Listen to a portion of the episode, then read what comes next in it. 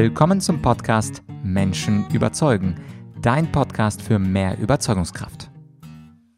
Mein Name ist Vladyachenko und in dieser heutigen Solo-Folge geht es um sieben weise Zitate zum Nachdenken. Es ist ja ganz nett, wenn man im Gespräch oder auch in einer Präsentation ein passendes Zitat zur Hand hat. Ein Zitat, was eine allgemeine Wahrheit in ganz kurzen Worten zusammenfasst.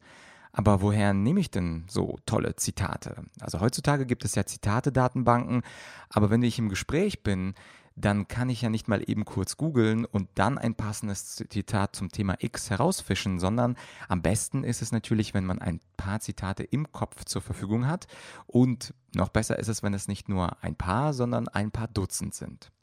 Und häufige Frage ist, ja, Vlad, das ist ja ganz nett, gute Zitate zu kennen, aber ja, wo nehme ich die denn her? Und meine Idee ist es, dass du eine Zitateliste anlegst. Eine Liste mit deinen Lieblingszitaten, zum Beispiel in Word oder Excel, wo du, wenn du ein spannendes Zitat hörst oder liest, das sofort in eine Liste notierst. Und du kannst dir denken, meine Zitateliste ist auch ein wenig länger geworden über die Jahre. Und natürlich kann ich auch nicht alle Zitate auswendig, aber ich gehe diese Liste einfach schon aus Neugier hin und wieder mal durch, springe von zufälliger Seite auf eine andere zufällige Seite und finde immer wieder neue Zitate, an die ich mich erinnere und mir denke, wow, das wäre doch mal schön, das in einem Coaching-Gespräch oder das mal in einem Vortrag zu bringen.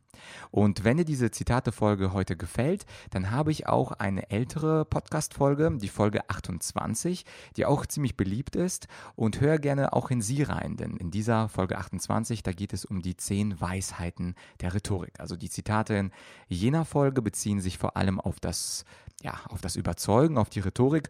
Und heute geht es um etwas ganz Allgemeines. Legen wir also los mit dem ersten Zitat. Es ist von Konrad Adenauer. Lass dich inspirieren. Und das lautet so. Wir leben alle unter dem gleichen Himmel, aber wir haben nicht alle den gleichen Horizont. Ein sehr schönes Zitat, wie ich finde. Ich wiederhole es nochmal. Wir leben alle unter dem gleichen Himmel, aber wir haben nicht alle den gleichen Horizont. Und dieses Zitat, äh, vor allem in Coachings, nutze ich immer gerne, um Menschen zu veranschaulichen, dass wir zwar vordergründig äh, auf der gleichen Welt spazieren. Wir haben zwei Arme, zwei Beine, wir kaufen in Supermärkten ein, aber in Wirklichkeit lebt jeder in seiner ganz anderen Welt. Jeder hat einen anderen Horizont, eine andere Blickrichtung auf die Welt. Und dieses Zitat von Konrad Adenauer fasst es sehr schön zusammen. Und vielleicht inspiriere ich dich durch diese Folge, äh, dieses Zitat und auch die anderen sechs in deine eigene Zitateliste als erste einzutragen. Kommen wir zum Zitat Nummer zwei. Nichts auf der Welt ist so gerecht verteilt wie der Verstand, denn jedermann ist überzeugt, dass er genug davon habe. Und dieses Zitat stammt von René Descartes. Ich wiederhole es nochmal, weil es so schön ist. Nichts in der Welt ist so gerecht verteilt wie der Verstand, denn jedermann ist überzeugt, dass er genug davon habe. Und dieses Zitat von Descartes, das bringe ich häufig in Situationen, wo jemand rechthaberisch ist und sagt, ja, ich habe recht und der andere, der ist so stur, der ist so blöd, das, was er sagt, das stimmt doch überhaupt nicht. Und da ist dieses Zitat natürlich wunderschön und passend. Natürlich denkt jeder, dass er recht hat und jeder ist überzeugt, dass er auch genug vom Verstand hat. Interessanterweise beschweren sich Menschen höchstens mal über ihr Erinnerungsvermögen, aber auf gar keinen Fall über ihre logischen Fähigkeiten. Und dieses Zitat bringt ähm, dieses sehr schön auf den Punkt. Kommen wir zu Zitat Nummer drei. Es kommt von Seneca und es lautet, eher muss man darauf achten, mit wem man isst und trinkt, als was man isst und trinkt.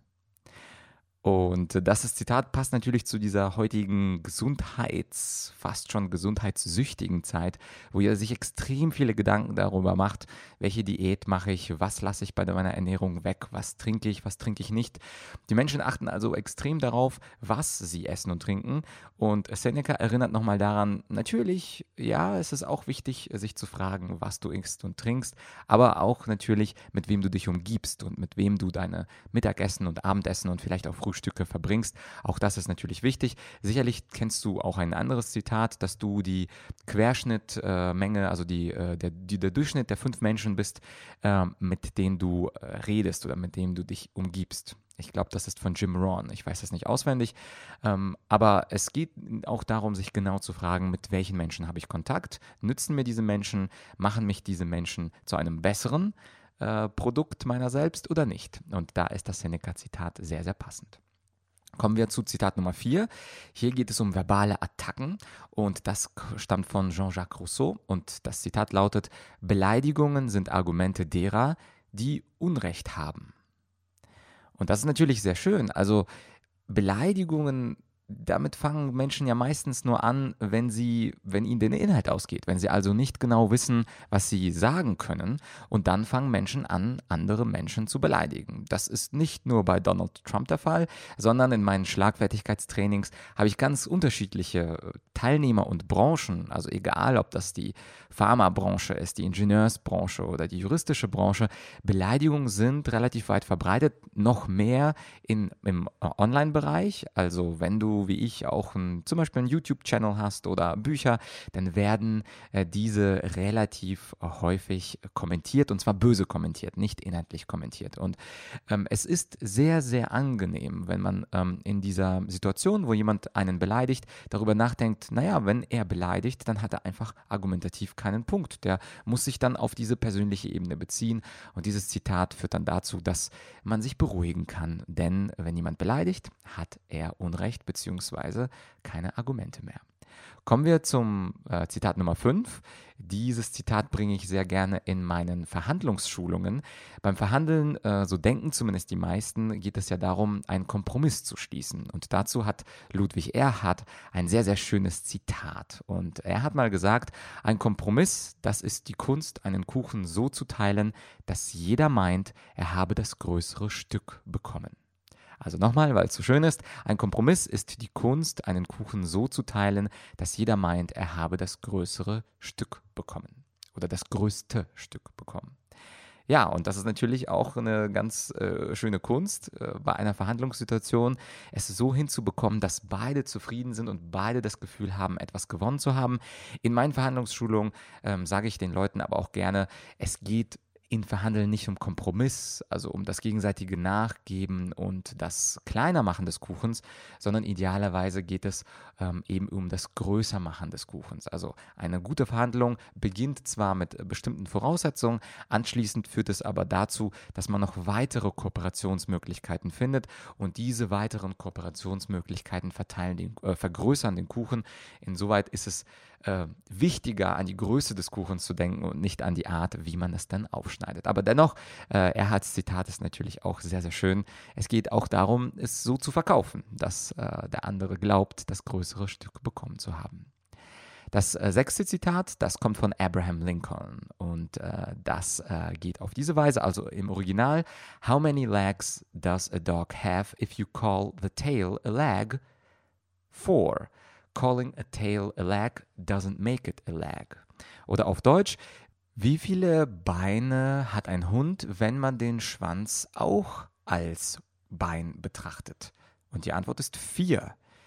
Wenn man den Schwanz als Bein betrachtet oder bezeichnet, dann macht es das noch nicht zu einem Bein.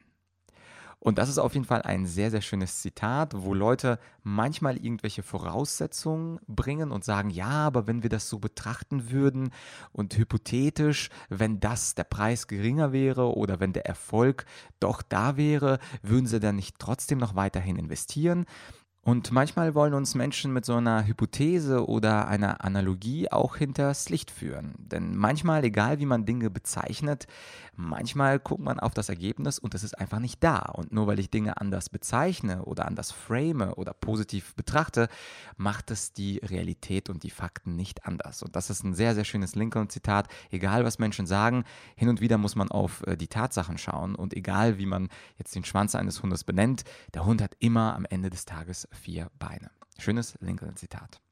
Das äh, siebte Zitat ist ein schönes Zitat, was auch mit Fakten zu tun hat. Und zwar gibt es manchmal Menschen, die äh, ganz starke Meinungen haben, die ganz emotional Dinge vortragen und die wirklich sagen, aber ich bin absolut überzeugt, dass X richtig ist und glaube mir, X ist richtig. Oder Donald Trump sagt ja gerne, believe me, glaub mir es einfach.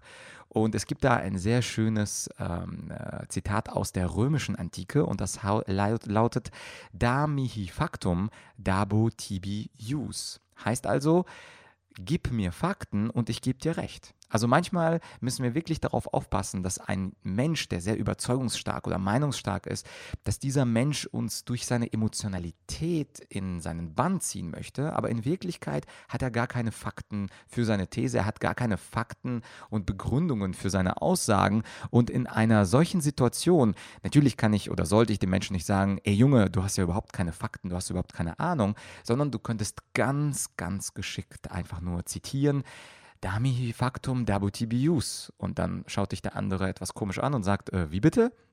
Und äh, du äh, äh, übersetzt natürlich dieses Zitat auf Deutsch und sagst, ja, gib mir die Fakten, dann gebe ich dir recht. Also gib mir etwas, woran ich mich festhalten kann. Das waren also die sieben Zitate. Ich finde sie erstaunlich. Ich würde mich natürlich freuen, wenn diese Podcast-Folge dich dazu animiert, dass du selber eine Zitatenliste anfängst. Vielleicht übernimmst du sogar alle sieben Zitate von mir. Vielleicht haben dir auch nur zwei, drei gefallen. Äh, das ist ja auch egal. Zitate, die, deren Schönheit liegt ja auch im Auge des Betrachters. Aber schön ist es natürlich, in Gesprächen ein schönes Zitat parat zu haben. Und als Bonuszitat, quasi Zitat Nummer acht, was eigentlich gar nicht mehr so richtig geplant war, ist das Zitat von Voltaire. Und der hat geschrieben, er hat geschrieben, ein tolles Zitat beweist gar nichts. Und das ist vielleicht etwas äh, paradox, dass ich dieses am Ende noch sage. Also ein tolles Zitat beweist gar nichts, heißt letztlich, nur weil etwas schön klingt oder auf den ersten Blick plausibel klingt, dann muss es ja nicht wahr sein und muss es auch nicht richtig sein. Es soll nur die Argumentation verschönern. Das heißt also, Zitate sind da zur Verschönerung, sollen aber natürlich eine Begründung auf gar keinen Fall ersetzen. Wir brauchen immer noch Fakten, wir brauchen immer noch Begründung. Und äh, falls du dich fragst, wie soll ich denn richtig begründen und wie kann ich meine Argumente so aufbauen, dass sie den anderen auch wirklich überzeugen, da empfehle ich dir meinen Online-Kurs zum Thema Argumentieren. Und der heißt auch Argumentieren, Überzeugen, Durchsetzen. Es geht in diesem Kurs ähm, um den Aufbau eines Arguments, also um die Anatomie, aber es geht auch um zehn konkrete Argumentationstypen, um zehn abstrakte Argumentationstypen und auch um Wege, schlechte Argumente zu widerlegen. Falls du meine Online-Akademie noch nicht kennst, dann findest du diesen Online-Link zu diesem Kurs über Argumentation in der, ähm, auf der Webseite argumentorik.com slash podcast und dort einfach suchen nach sieben weise Zitate zum Nachdenken. Dort in der Beschreibung findest du dann den Link. Wie immer sind die ersten Lektionen freigeschaltet, damit du dich von der Qualität überzeugen kannst. Ich würde mich natürlich freuen, wenn wir uns in diesem ähm, Online-Kurs wiedersehen können, denn die Fähigkeit zu argumentieren ist aus meiner Sicht diejenige, welche leider weder in Schule noch im Studium richtig gelehrt wird. Also wir argumentieren nach Gefühl, wir argumentieren nach Intuition, aber wie du weißt, ähm, manchmal nach Gefühl oder nach Intuition Dinge zu tun, ist nicht der absolut beste Weg, dies zu tun. Das war es also für dieses Mal. Ich würde mich sehr freuen, wenn du diese weisen Zitate mit deinen Freunden und deinen Kollegen teilst, wenn du diese Folge bei Facebook posten oder liken könntest, beziehungsweise über WhatsApp einem guten Bekannten schickst, der schon immer mal auf der Suche nach Weisheit und nach guten Zitaten war. Damit würdest du mir helfen, meinen Podcast und meine Reichweite noch etwas größer zu machen, was mich sehr freuen würde, denn wir Podcaster, wir bekommen vor allem Spaß, wenn unsere Downloadzahlen Zahlen wachsen. Es ist quasi eine Art äh, Gefallen, den du mir tun könntest, wenn du meine Podcast-Folge äh, verbreitest und teilst und etwas bekannter machst. Ansonsten gibt es in ein paar Tagen mal wieder eine Interviewfolge.